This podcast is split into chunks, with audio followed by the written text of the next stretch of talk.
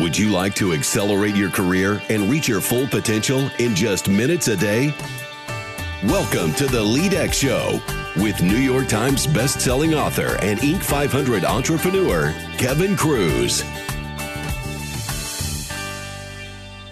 Hey guys, Kevin Kruse here. Welcome to the LeadX Leadership Show, where we help you to stand out and to get ahead at work. Now, as you know, we like to switch things up here, keep it interesting, and to continue that tradition, Today on the podcast, instead of me interviewing an expert guest, we're going to have the guest deep dive into their topic.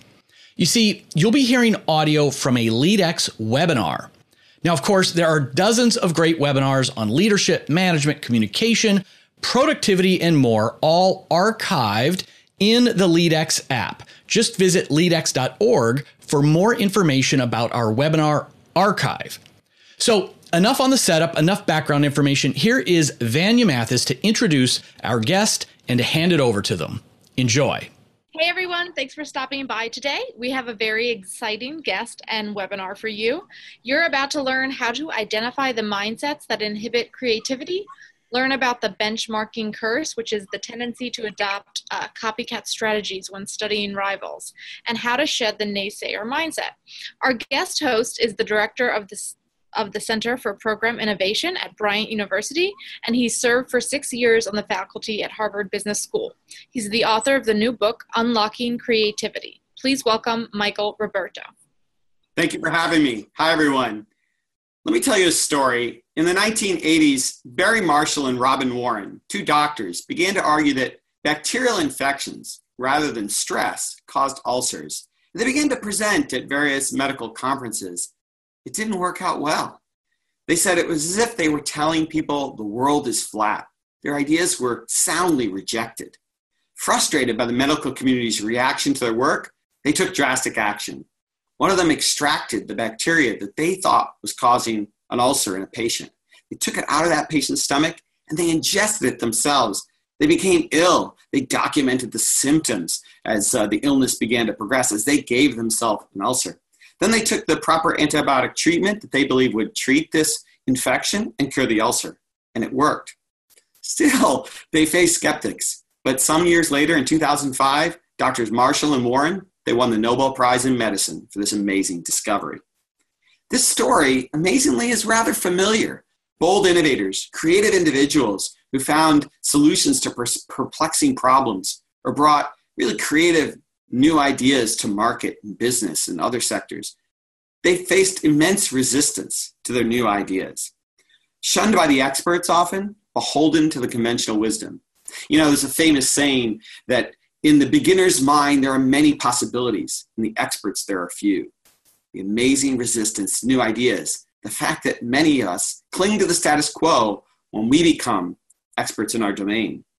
You know, many leaders today talk about creativity in their own organizations, the dire need for it. Their companies face a growth crisis. They desperately need to nudge that top line. They don't know how. Where can they find that organic growth? But do they really support those with quirky, original ideas? Or do they marginalize them? Do they make it difficult for those people to thrive?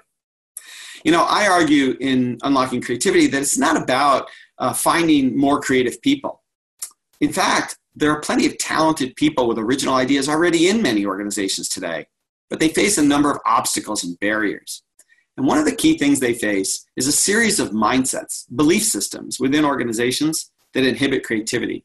The job of the leader is to clear the path, to move these mindsets out of the way so that people can flourish in their creativity and bring original ideas forward. So let's talk about three of those mindsets in the little time that we have together today. Let's start with something I call the benchmarking mindset, or in fact, you might call it the curse. Let's go back to the year 2000. A man named Mark Burnett. He had an idea for a really quirky, different kind of television show, and he shopped it around Hollywood. He was a, a British paratrooper who had moved to California with lots of ideas for new kinds of businesses he might launch. Here he was going around Hollywood, not a veteran of Hollywood, not an experienced television producer. He'd done a little bit of work, but not much. And he was rejected time and again. Finally, CBS agreed to air his show, but they wanted to air it in the summer, a time when basically at that point only reruns were being aired. But he accepted, it was his only taker. And by the end of that summer, 51 million people had watched the season finale of a show called Survivor. The reality TV genre had blossomed. And of course, what happened next? Over 300 imitators emerged, incredible amounts of copycats, if you will. Awful copycats in many cases. Yes, there were a few great successes in the reality TV genre over the years, but so many shows that came and went that flopped in their first season. Why do we see so much copycat behavior, not just in Hollywood, but in industry after industry? We see people looking at those who've been successful and imitating them. They try to benchmark them. They study them, they identify their best practices, and try to implement those best practices. See, benchmarking should lead to learning, learning from the best, taking those ideas, adapting them, and making them your own. But for many companies, it's not about learning and adapting, it's about observing and copying. And frankly, copying badly, has happened in reality TV. Why does this happen? Why doesn't benchmarking work in many cases? Or why does it lead us astray? Well, I argued that there's a fundamental psychological phenomenon that's behind our tendency to engage in copycat behavior, even when we don't intend to. It's called fixation. And over the years, psychologists have been studying this closely. What does it mean to become fixated? And so we look at something and our mind gets trapped into a certain way of thinking. And we begin to be trapped in a single way of thinking about a problem or a single type of solution to a problem. We can't think more broadly. It limits our ability to engage in what we call divergent thinking. When we're really generating bold and creative ideas, we're hopping around to different ways of framing the problem, different types of solutions, different categories of solutions, if you will. Fixations when we quickly converge on one way of looking at the problem. Well, people have studied this, and amazingly, they've looked at it with regard to engineers and designers of new products. They've done some experiments. For instance, in one case, they asked people to design something like a bike rack for an automobile. And some engineers were given a blank sheet of paper. Others were told to study previous designs for bike racks. And then they measured the creativity of the designs these engineers developed. And perhaps unsurprisingly, now that I've talked about fixation, you can guess what happened. The people who looked at the prior designs, they tended to mimic what they saw. Elements of those old designs crept into their engineering drawings. The people with the blank slate, they were far more creative, as measured by outside expert judges. But what happens if we were studying something and we explicitly knew that that wasn't best practice, that there were flaws in a prior design? Well, some studies looked at this as well. They said, okay, here's a, a, a challenge design a new spill proof disposable coffee cup. But you've got to uh, look here. This is a previous design. It's not so great. Here's some flaws. You might want to avoid these kind of flaws. Others, again, blank slate of, slate of paper. What happens?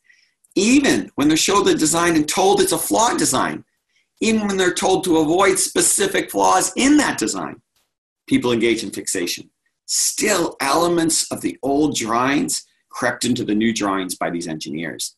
Fixation took place. So, how do we overcome fixation? How do we study and learn from others, but find our own path and unleash creativity?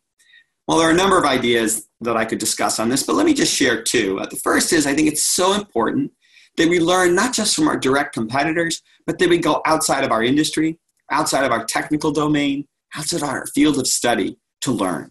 We should read broadly, think broadly, study and travel broadly. And I think it's important to do that because when we go out of our own context, we're forced to learn and adapt. It's almost impossible to copy because the context is so different.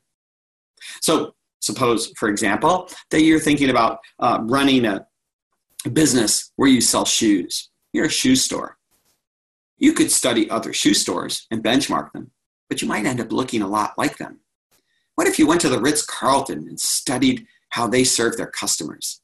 The Ritz Carlton, what does that have to do with selling shoes? Not much, you say. But what does the Ritz Carlton offer to us? It offers us an incredible example of top notch customer service, of exemplary service to customers. Maybe we could learn something about that and build it into our business model for selling shoes. We almost can't copy because we've gone so far outside of our own domain. So sometimes learning from outside is really important. The other thing we can do is to look at others, but explicitly ask ourselves the question what if we did the opposite? What if we did it a totally different way? What if we rejected some elements of the conventional wisdom that all of our competitors have adopted. What would that look like? Might that be successful? Imagine for a moment a grocery store that where nothing was ever on sale, where there were few branded items sold in the store, where there was no acceptance of coupons and no loyalty card, no self checkout, virtually no social media, and no television advertising. Would you shop at such a grocery store? Well, it turns out millions of Americans do. The company's called Trader Joe's, and its sales per square foot exceed the industry average by a wide margin. In fact, they're at the top of the industry. They didn't fail to study other grocery stores. I'm sure they look at them every day, but they've explicitly rejected some of the key things that everyone else does and built a unique model, built a creative model. So, learning from outside your industry and looking within your industry, but rejecting some of the central tenets of conventional wisdom can be key in avoiding that benchmarking mindset and the fixation that comes with it. Let's talk about two other uh, key mindsets that get in the way of creativity. The second one I'd like to talk about is, is the focus mindset. You know, we have a myth sometimes that we hold dear that creative breakthroughs come when, you know, we go off alone in isolation, away from the busyness of our daily life and work, and we focus intensely on a problem. This image of the rock band, you know, that holds itself up in the studio, perhaps on a mountaintop or, or off in a faraway land, and somehow getting away from it all, they emerge with a creative breakthrough. In corporations, we sort of adopted this focus mindset when we set up war rooms or innovation hubs where we put teams off in isolation and expect them by focusing intensely on a problem to have some breakthrough with an original idea, with a disruptive innovation. But for many of us, creativity doesn't thrive simply by intense focus. Remember that Mark Twain, for instance, in writing Huckleberry Finn, took several years away from the novel. He wrote intensely initially, and then he put the manuscript aside. He said the tank had run dry and he needed some time away from it. Years later, he came back to it and he finished the great American novel. Now, it's not just about taking a break or going for a walk. Those things can enhance our creativity at times. But there are some other deliberate strategies we can employ to unfocus ourselves when we're stuck. Because sometimes by focusing intensely, by going off alone, we do get stuck. Creative breakthroughs come from oscillating or toggling between periods of intense focus and periods of gaining some distance from a problem. And distance is more than just taking a walk or taking a break psychologists describe different forms of psychological distance that we can achieve. And they argue that when we achieve this distance, we think more abstractly about a problem and therefore more creatively. Let's talk about three forms of psychological distance. The first is social distance. Amazingly, when asked to think about a really tough problem, if we think of ourselves facing the problem, we're far less creative than if we think of others facing the same problem if we think of ourselves as someone else, we imagine ourselves as someone else, we're more creative too. Achieving some distance there, socially, interpersonally, can be effective. How does this translate to the workplace? How can we do that? Well, we can find ourselves at times role playing the competition, or perhaps engaging in an exercise where we take on a different role within the organization. At Sun Life in Canada, the major financial services firm, I did some research once on a strategic planning offsite that they engaged in. And during that offsite, they asked various members of the management team to take on the role of a different functional area as they engaged in discussions and brainstorming about new models for their group insurance business. And they found that people were far more creative when the finance executive was forced to think like the chief marketing officer, and when the chief human resource officer was asked to think about operations and its perspective on a problem. So role plays like that can be effective. In the military, they engage in something we call red teaming, where the blue team acts as the allies and plots strategy in a simulated battle. The red team role plays the enemy. And having people do that sparks creative solutions and creative strategies for the military at times. So achieving social distance is real. We can make it happen and unleash our creativity. We could also achieve temporal distance. We can time travel, if you will. When asked in experiments to think of themselves several years from now, people get more creative. They think more abstractly and more innovatively. How can we do that in real life, in the workplace? Well, at Amazon, they do something interesting. You know, they ask people if they have an idea for an interesting new product or service, they ask them to imagine when that product or service would be released and to write the press release that would be issued to the public. In other words, what will you say to customers a year from now when you bring them this new product or service? A little bit of time travel, if you will, and often gets people to think creatively. Hmm, who is our target market? How would we sell this product? What's the value proposition? What exactly are the key benefits that we are proposing here? And how we make it appealing? Does it solve a customer pain point? All these questions that emerge, and we think more creatively if we put ourselves out in the future when the product actually hits the market. So, temporal distance. And lastly, physical and cultural distance can be important. You know, there's an interesting study of fashion designers. They found that objective evaluators of fashion designs found that more creative designs were developed by those fashion experts who had spent time in other cultures and other countries, living there and working there. They created more fashionable clothing. They created more hit products. Hmm. What did they learn by traveling by spending time in other cultures? Turns out we notice things that we take for granted in everyday life when we immerse ourselves in a different culture, in a different country, different place. We learn about different ways of looking at the very same types of problems that we look at every day in a certain manner. But others, perhaps in a different culture, a different country, they look in a different manner, and that may spark our creativity. So the kinds of assignments we give our people can be important. Making sure that we have people outside the office, into the field, and perhaps into the field far from the corporate office, so they can experience how others look at problems can be important. Think for a moment back to my favorite rock band, the greatest rock band of all time, the Beatles. They made their trip to visit the Maharishi Mahesh Yogi in India back in the late 1960s. They learned about meditation and Eastern concepts of spirituality. They lived and ate very differently and even dressed differently than they were accustomed to. It turned out to be a moment of incredible creative breakthrough, too, though. They didn't go there in, intending to write songs. In fact, George Harrison intentionally didn't want to be writing songs when they were there. But Paul McCartney brought along his guitar and John Lennon his notepad, and, and the four of them, they did write when they were there. And many of the songs on the great breakthrough album, the White Album, emerged during their trip to India. So, getting some distance, social, temporal, physical, and cultural, can help us stimulate our creativity. We don't want to just focus intensely. We have to shift between intense focus and gaining some distance, especially as Mark Twain once said, when the tank runs dry. And finally, let's talk about a third mindset that gets in the way of creativity. I call it the naysayer mindset. You know, Tom Kelley of IDEO, uh, the top notch product design firm based out in California, Tom and his brother David worked there for many years developing new products for tons of companies around the world. Tom wrote a book in which he he offered a, a, stern admonishment for the devil's advocates in organizations around the world. He said the devil's advocate is the single biggest innovation killer in corporations today. Is it?